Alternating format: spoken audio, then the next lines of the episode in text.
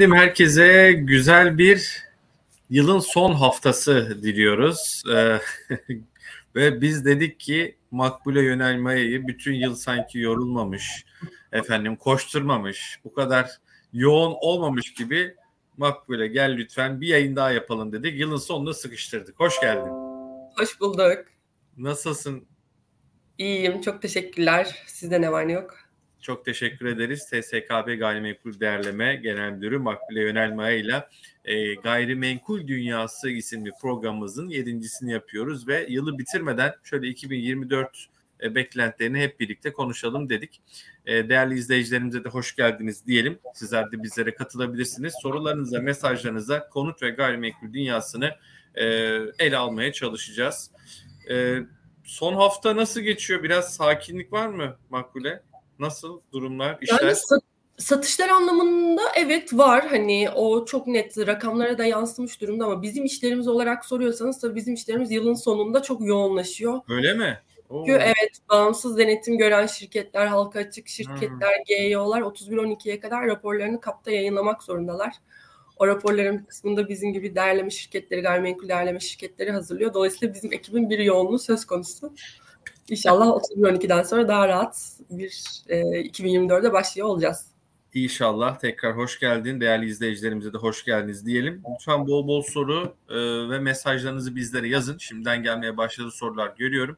Canlı yayındayız. Konut sektörüne, gayrimenkul sektörüne ilişkin sorularınızı alacağız. Yanıtlamaya çalışacağız. E, chat bölümüne, e, sohbet bölümüne lütfen soru ve mesajlarınızı bırakın abone olanların mesajlarını ekrana da yansıtabiliyorum. Onu da bir kez daha hatırlatmış olayım. Eğer abone değilseniz Yatırım Finansman YouTube kanalına abone olmanızı ücretsiz bir şekilde rica ederiz diyeyim. Şimdi istersen önce fiyatlarla başlayalım. Ee, yani iki tane sektör var aslında makbule. Bir e, otomobil, e, otomotiv ve konut. Ya buralarda çok yüksek e, rakamlar vardı. Artık buralar yavaşlıyor deniyor ama mesela dün ben otomotiv e, sektörün temsilciden temsilcilerinden biriyle konuştum. Halbuki yılın son ayı gaza basmışlar. 120 bin yaklaşık Aralık ayı satışı bekleniyor. E, toplamda Türkiye'de otomobil satışları ilk kez 1 milyonun üzerine çıkıyor. 1.2 milyonluk e, otomobil satışını muhtemelen biz 2023'te e, tamamlayacağız. E, acaba konutta da mesela böyle bir şey var mı? Onu da konuşuruz. Hani yılın sonu böyle bir e, 2024'te daha pahalı olur diye alış. E, fiyatlarla istersen başlayalım. Dediğim gibi izleyicilerimizin sorularını da alacağız. Ne durumda fiyatlar?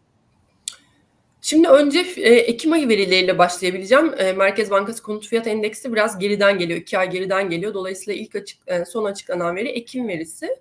E, Ekim verisinde de gördüğümüz şey aslında konutlardaki fiyat artış hızı artık e, hız kesti ve e, artış hızı oranında düşmeler var. Yani yıllık getir yıllık reel getirisi bir önceki ay %17'lerdeydi. Ekim'le beraber bu %15'ler seviyesine gel, geri geldi.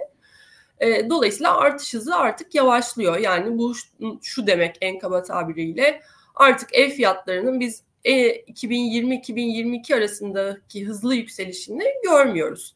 Ama geri geliyor mu fiyatlar bugün olduğu değerden geriye geliyor mu derseniz değerlemeler anlamında gelmiyor. Onu da net olarak değerleme raporlarında görebiliyoruz.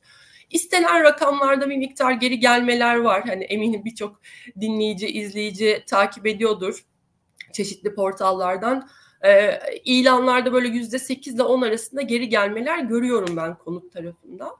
Ee, özellikle bölgesel olarak da değişiyor tabii bu trend. Ee, ve yavaşlayan bir piyasa var. Yani işlem adedi olarak da yavaşlıyor. Tabii hmm. bunların hepsi e, günün sonunda şeyi beraberine getiriyor. İşte fiyat artış hızı artık hız kesti. Bunu da şeyde gördük, Ekim'de gördük. Temmuz, e, Ağustos, Eylül'de hatta ay bazında negatifti. Yani enflasyonun altında kalıyordu konut değer artışı. Ekim'de başa baş enflasyon kadar artmış gözüküyor. En azından orada yönü enflasyonun da e, düşüşüyle beraber benzer seviyede olduğunu söyleyebilirim e, fiyatlar tarafında. Şimdi bu grafiğe şöyle bak bakmak lazım değil mi? Yani bu grafiği gören der ki aa konut fiyatları çok hızlı yükselmiş şimdi düşüyor. Hı hı. Bu değil galiba. Bu enflasyondan arındırdığımızda ki hızın düşüşünü bize gösteriyor galiba. Ama hala e, pozitif taraftayız. Yani aslında konut fiyatları doğru yani doğru mu anlıyorum Makbuleciğim? Konut fiyatları evet. artmaya devam ediyor. Bu grafiğe bakıp aa düşüyor demek. Reel olarak hala enflasyonun e, üzerinde tamam hız yavaşlıyor ama hala enflasyonun üzerinde bir artış var diyebilir miyiz bu grafiğe bakarak? Kesinlikle çok haklısın. Grafik tamamen reel değişimi gösteriyor. Nominal değil. Enflasyondan arındırılmış grafiktir. Dolayısıyla realde artış hızı düştü ama hala pozitif tarafta. Negatif olduğu tarafı da görebiliyorsunuz aslında. 2017-2019 arası işte realde de getirinin negatif olduğu dönemde. Peki. Diğer grafiğe isterseniz geçelim. Ee, ona bakalım. Ee, soruları birazdan alacağım. Hepsini değerlendireceğiz. Bu da birim fiyatları dolar cinsinden sanırım. Burada da artışın sürdüğünü görüyoruz.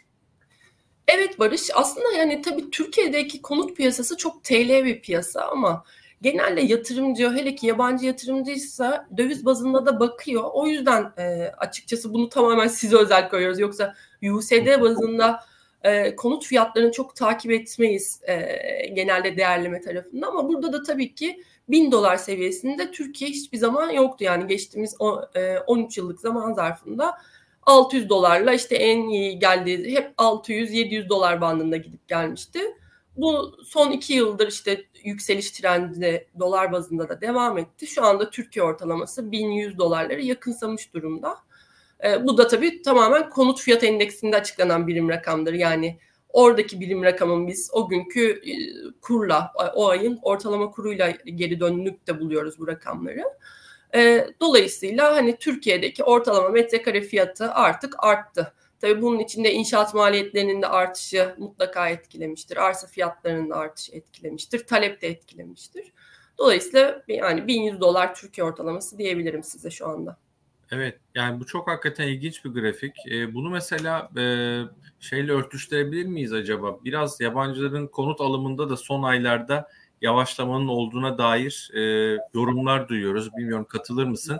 Yani yabancılar artık biraz Türkiye'yi dolar bazında bu fiyatlar e, metrekare bazında baktığımızda pahalı mı buluyorlar? Biraz az e, e, almalarının, e, satın almalarının son dönemde arkasında bu mu var acaba? Pahalı buluyorlar tam değil bence Barış. Bir, e, orada hatırlatmak gerekirse bir deprem çok etkilemişti yabancı alımlarını. Depremden sonra bir endişe e, oluşmuştu yabancı tarafında. İki, tam o dönemde yabancı pazarlarda da önemli derecede rekabet artmıştı. İşte Dubai'ye mesela Rus pazarı hiç bakmıyordu, tekrar bakmaya başladı. Dubai'de bir hareketlenme oldu. İşte Portekiz zaten çok uzun yıllardır bu tarafta özellikle e, vatandaşlık tarafında Golden Visa uygulamaları tarafında çok agresif politikalar ve bilinçli politikalar izliyordu. İspanya deseniz öyle. İtalya son dönemde konuşulmaya başlandı. Yani birazcık da rakip pazarların da artışı bunda etken.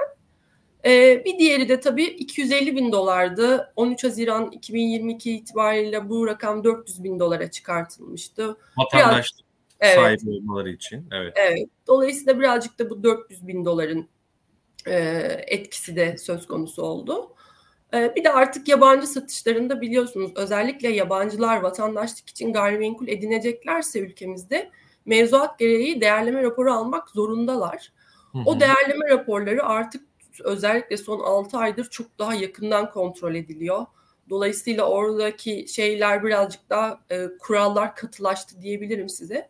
Bir miktarda belki minor olarak da o taraftaki etkiler bu yabancı satışlarındaki azalmayı getiriyor. Ee, bir ufak şahsi anekdot. Mesela ben de e, iki sene oluyor herhalde. Bir buçuk sene oluyor. Bir yabancıya konu satışı yapmıştım. Hı. Dediğin gibi bir biri geldi yani bir böyle e, değerleme uzmanı sanırım arkadaşımız geldi ve baktı ama böyle çok çok hani didik didik e, olduğunu hatırlamıyorum ama bir rapor hazırladı. Fotoğrafları çekti hem evin içinden hem dışından.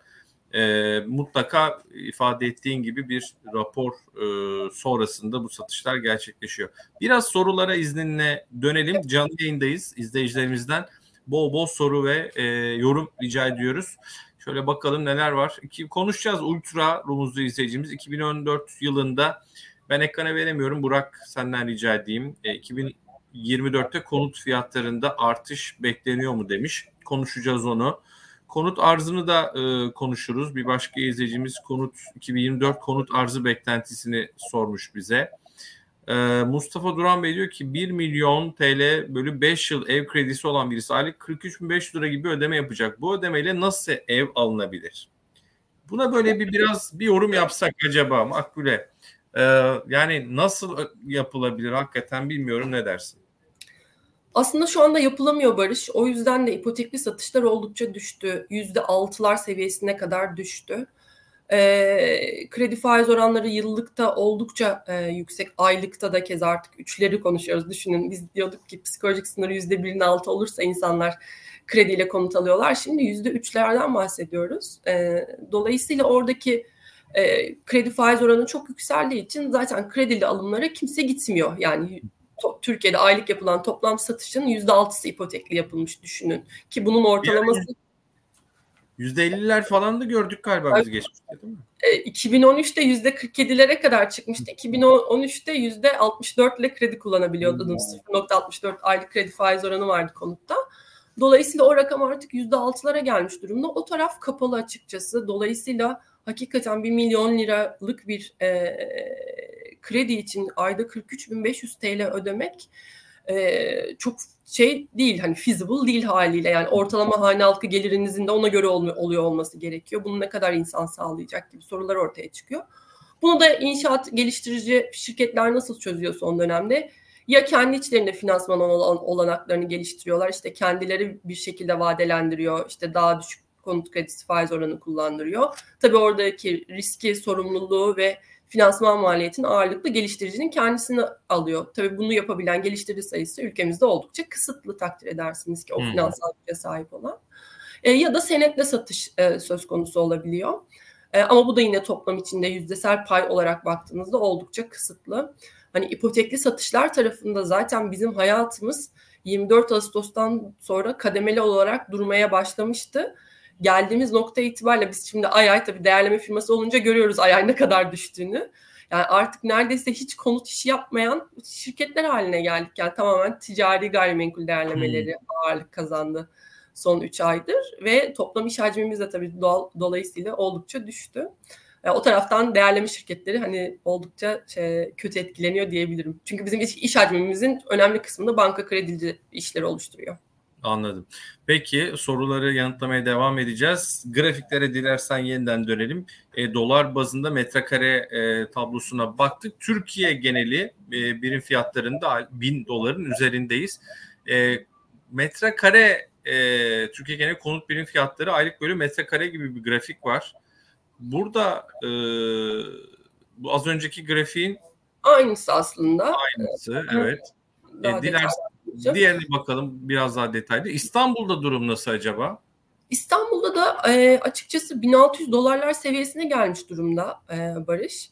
Hani bu da eskiden böyle iyi işte 800 dolarlar seviyesindeydi. Hani İstanbul için oldukça tabii 1600 dolarları görüyor olmak iddialı. Hani ben hep aynı örneği veriyorum belki de. Ben 2018'de Kartal'da e, ortalama daire fiyatı 750 dolardı. Hani inşaat maliyeti 600 dolar olan yerde 750 dolara konut satılan bir dönemden işte 1600 dolarlara geldik. Tabii buradaki kur, kurun hani TL karşılığındaki hareketi de önemli. Hani e, birazcık da onun etkileri var. Hani özellikle bir dönem kurun çok artmıyor olması, stabil kalıyor olması da bu birim fiyatları aslında dolar bazında yükseltti. E, dolayısıyla İstanbul için de şu anda 1600 dolarları söylemek ortalamada mümkün.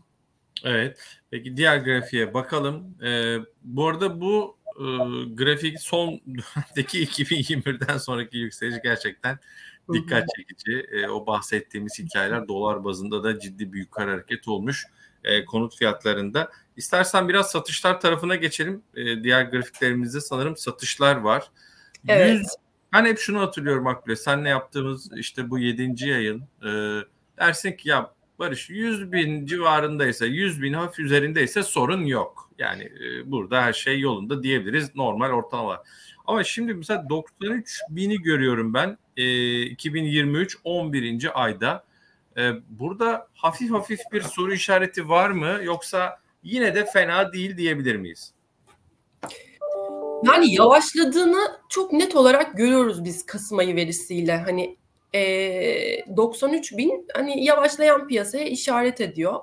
Aralıkta bir miktar üstünde olacaktır. E, bu işte vergi avantajlarından bir sonraki yılın tapu harcı artışlarından e, nasiplenmek istemeyeceksiniz haklı olarak. Dolayısıyla bir kısım tapular Aralık ayında genelde devrolur. Hep öyledir ama yani yıllardır öyledir. Dolayısıyla Aralık ayındaki artış birazcık fiktif bir artış. Hani dönemsel bir artış. Gerçeği çok yansıtmayan bir artış olacaktır diye düşünüyorum ben. Ama buradaki piyasanın yavaşladığında Kasım ayı itibariyle rakamsal olarak da görüyoruz.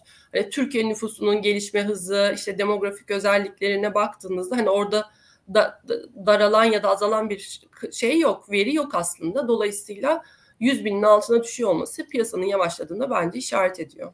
E, bu grafikte 2021 yani 2021 Eylül'de faiz indirimleri başlamıştı değil mi? Yanlış hatırlamıyorsam. O negatif faizin, enflasyonun altında bir faizin e, aslında net bir sonucu. Yani insanların çok net bir şekilde konut almaya koşması. Şunu biz değerlendirdiğimizi hatırlıyorum. İnsanlar ev almak için hatta sen de konuştuk kredi çekmiyordu. Kredi çekmek için konut alıyordu. Öyle bir dönemi biz yaşamıştık. Evet. Evet doğru. 2020 Haziran'ı itibariyle 2020 Haziran Temmuz ayları tam bu dediğinin yansımasıydı.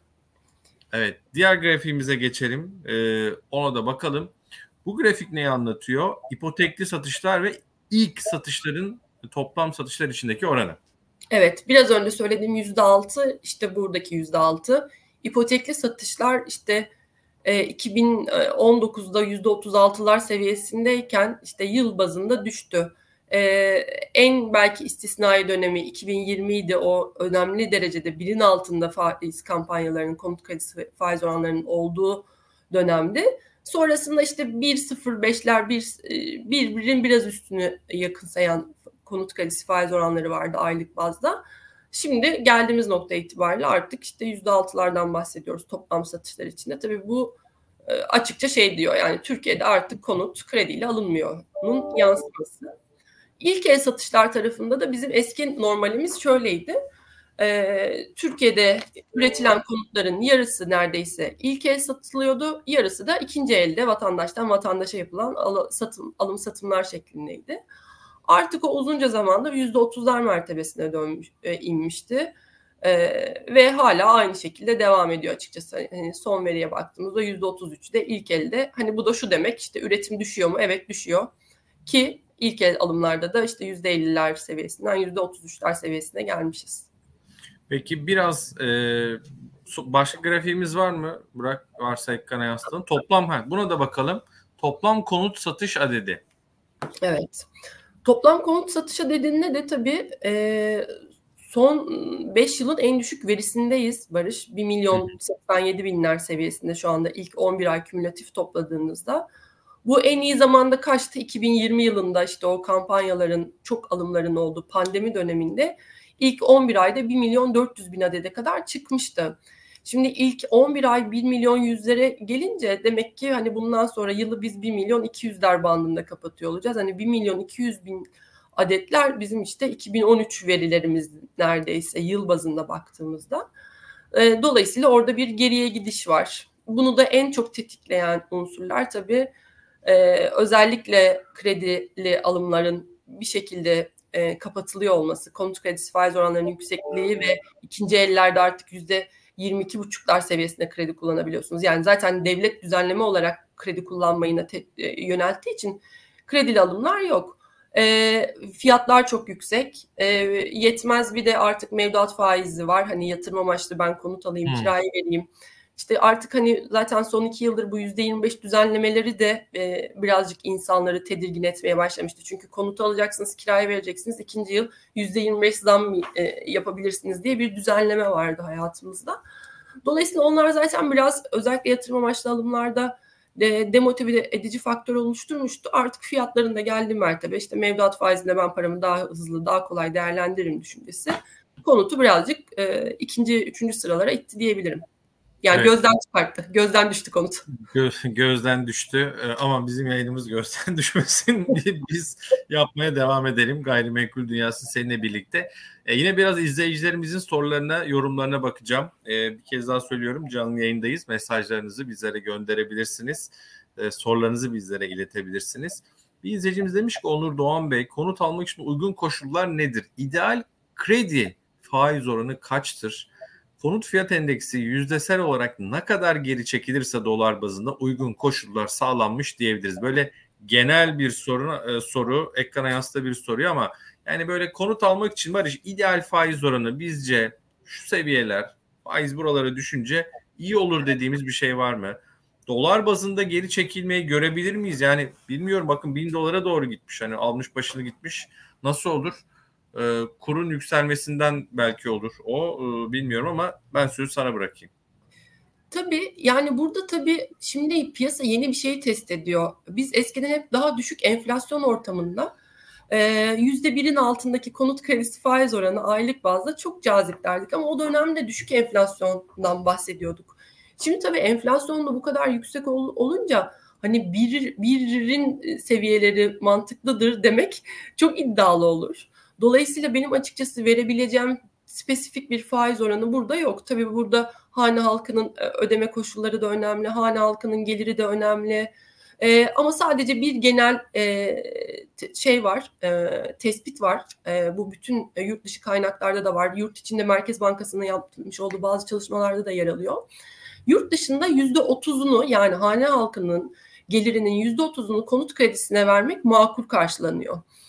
Türkiye'de bu maksimum yüzde kırklarla hesaplanıyor. Yani benim orta, e, evime giren hane gelirimin yüzde kırkını ben konut kredisine verebiliyorsam evet o evi alabilirim. Ee, en azından o finansman koşulunu döndürebilirim gibi bir kabul var. Dolayısıyla verebileceğim altın oran nedir? Evet bu yüzde kırktır yani Türkiye piyasası için. Gelirinizin yüzde kırkını eğer krediye ödeyebiliyor, öde, ayırabiliyorsanız ki ayırmanızın mantıklı çerçevesi olduğunu söyler kaynaklar. E, dolayısıyla o, odur e, şey hmm. olabilecek, sizi mutlu edebilecek faiz oranı.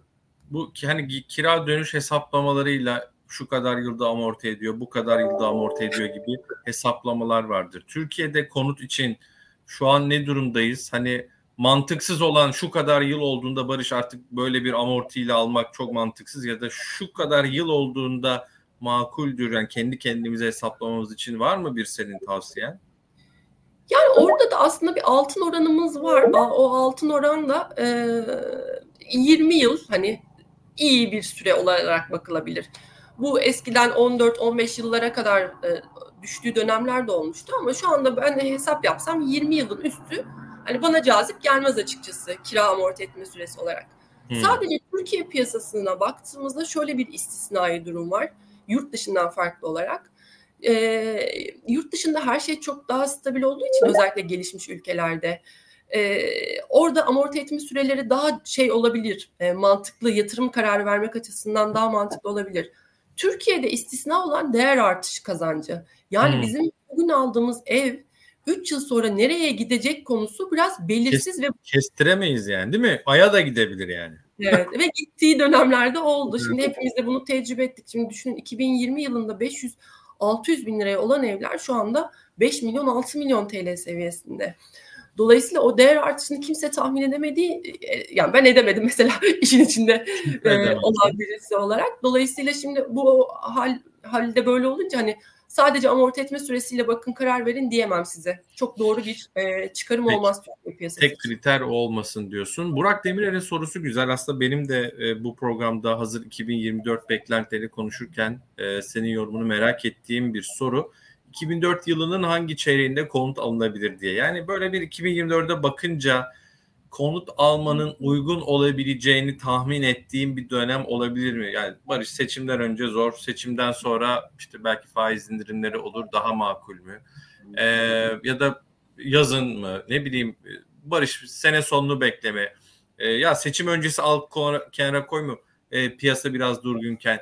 Burada e, tabii nasıl alacağını da krediyle mi alacaksın yoksa peşin parayla mı alacaksın? Belki diyeceksin ki Barış bu da kriterlerden bir tanesi olabilir ama kafalardaki soru işaretlerinden bir tanesi ev alma planım var. E, zaman e, kolluyorum. E, nasıl bir yorum yaparsın bu soruya? Şöyle genel perspektifi çizmek gerekirse şimdi bir piyasada bir beklenti var. Ne kadar yansıma bulacak bilmemekle birlikte bununla ilgili de çeşitli söylentiler var ama orta vadeli programda da yazdığı için söylüyorum. İlk çeyrekte bir özellikle ilk defa konut sahibi olacaklar için sanki bir teşvik mekanizması çalışacakmış gibi e, bir düşünce var.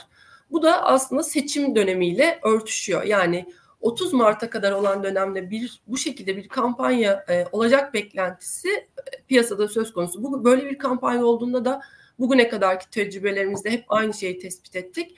Piyasada yukarı doğru hareket ediyor. Her ne kadar o kesişim kümesi çok giderek daralsa da e, yine de bir piyasaya artı etkisi oluyor. E, seçimden sonra ne olur? Yani 30 Mart ilk, ilk ev alacaklar için olursa böyle bir kamp. Bunun altına evet. sen çiziyorsun evet. değil mi? Evet, evet tabii tabii. Herkese Çünkü çok değil net yazıyor. Evet evet çok Hı. net yazıyor. Yani burada genel olarak politik olarak baktığınızda or, e, orta gelirli, dal, dar gelirli ve hiç ev sahibi olmamış insanların ev edinimlerine yönelik maddeler var. Dolayısıyla bu kesim için bir beklenti söz konusu olabilir 30 Mart'a kadar. 30 Mart'tan sonra da biliyorsunuz şimdi piyasa çok yavaş şu anda yani alım satımı özellikle konut tarafında oldukça sakin. E, satıcılar fiyatlarını çok düşmemeye özen gösteriyorlar eğer ihtiyaçları yoksa o satış zorunlu bir satış değilse. Alıcılar da birazcık daha pazarlık kabiliyetlerini arttırarak tekliflerde bulunuyorlar. Dolayısıyla burada da piyasada bir hareket yaratmıyor. Mart'tan sonraki dönemde insanların artık nakite olacak olan ihtiyaçlarına bağlı olarak e, daha hızlı alımlar, satımlar, daha düş, düşen fiyatlarla işte iskont olup e, alımlar olabilir. Bunu birkaç yayın önce de e, konuşmuştuk. Hatta tam Türkçe karşılığını da söyleyememiştim size. Bu yurt dışında distress asset dediğimiz kavram gibi bir beklenti de var. Yani insanlar nakite ihtiyaç oldukça gayrimenkullerinden vazgeçebilecekleri bir dönem e, olabilir. İkinci çeyrek e, ve sonrası. E, dolayısıyla sanki o ikinci çeyrek, üçüncü çeyrek kısmı daha e, hareket alanı yaratabileceğiniz dönemler olabilir. Tabii üçüncü çeyreğin şöyle bir özelliği olacaktır. Yaz dönemi piyasanın yine sakinleyeceği, işte bizim tatillerimizin olduğu bir dönem olacaktır. Yaz dönemlerinde yazlık bölgelerdeki fiyatlar genel olarak her zaman artar. E, dördüncü çeyrekten sonrasında ise tabii orada artık faiz kararları, işte konut kredisi faiz oranlarının ne olacağı, genel e, sıkılaşma e, politikalarının ne, ne kadar süreyle devam edeceği konuları kritik olacaktır. Orada bir şey esneme olursa o konuta olumlu yansır. Yani en azından alım satım olarak ve değer artışı olarak.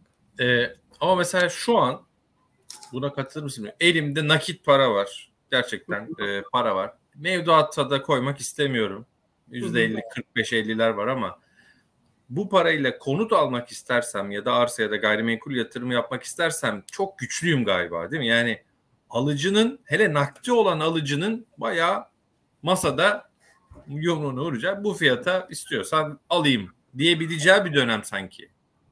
Şu anda o başlamadı bence Barış. Başlamadı. Birazcık daha var. Evet çünkü orada satıcının ne kadar satma motivasyonunu nuna sahip olması önemli. Yani sizin evet çok güçlü olabilirsiniz. E, fiyat teklifinde de bulunursunuz ama satıcı derse ki ben 100 liralık malımı 90 liraya satmak istemiyorum. Bekleyecek de gücüm var, sabrım var. O zaman o beklemeye devam ediyor. Şu anda tam piyasa o. Yani bekleme evet. dönemindeler. Tamam. Biraz yine mesaj okuyacağım izninle sevgili Makbule.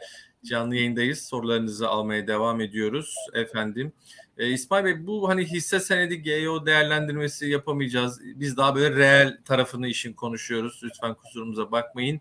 E, ama yatırım finansmanına tabii sorularınızı iletebilirsiniz. Bizim araştırma bölümünde, strateji bölümümüze.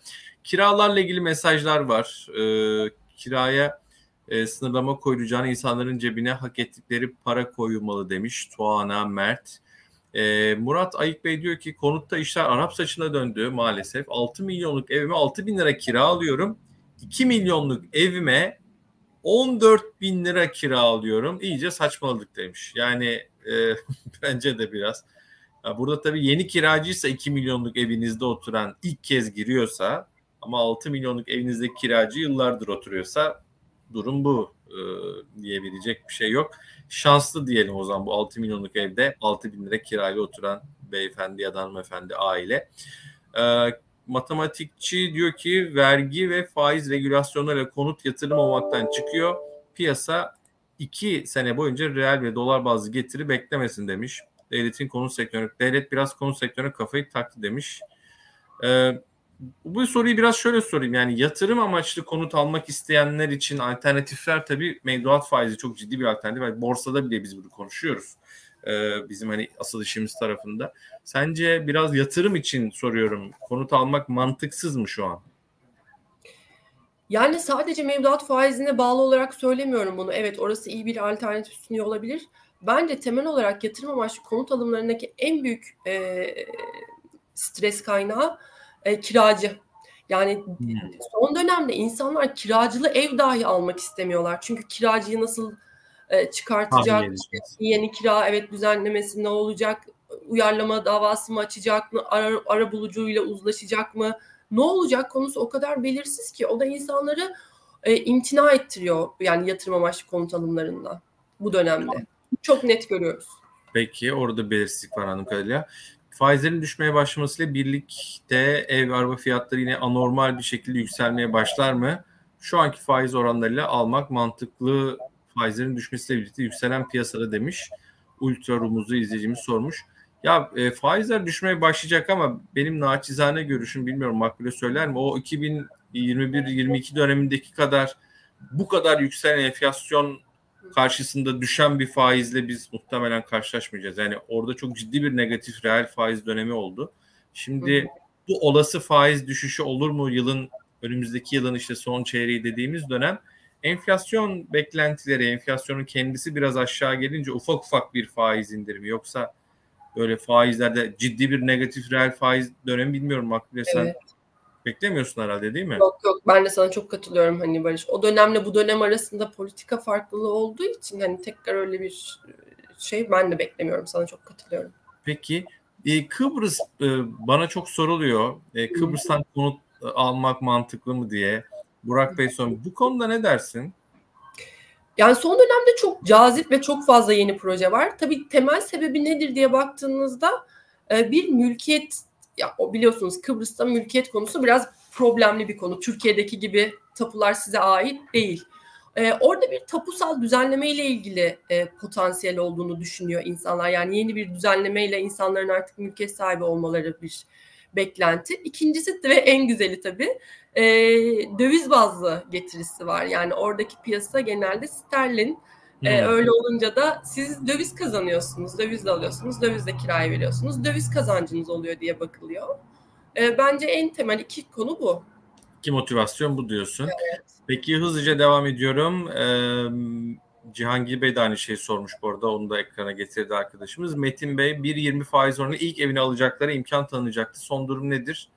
Olacak mı olmayacak mı ne zaman? Vallahi biz de bilmiyoruz. Ama seçim öncesi gelir mi? Metin Bey sormuş.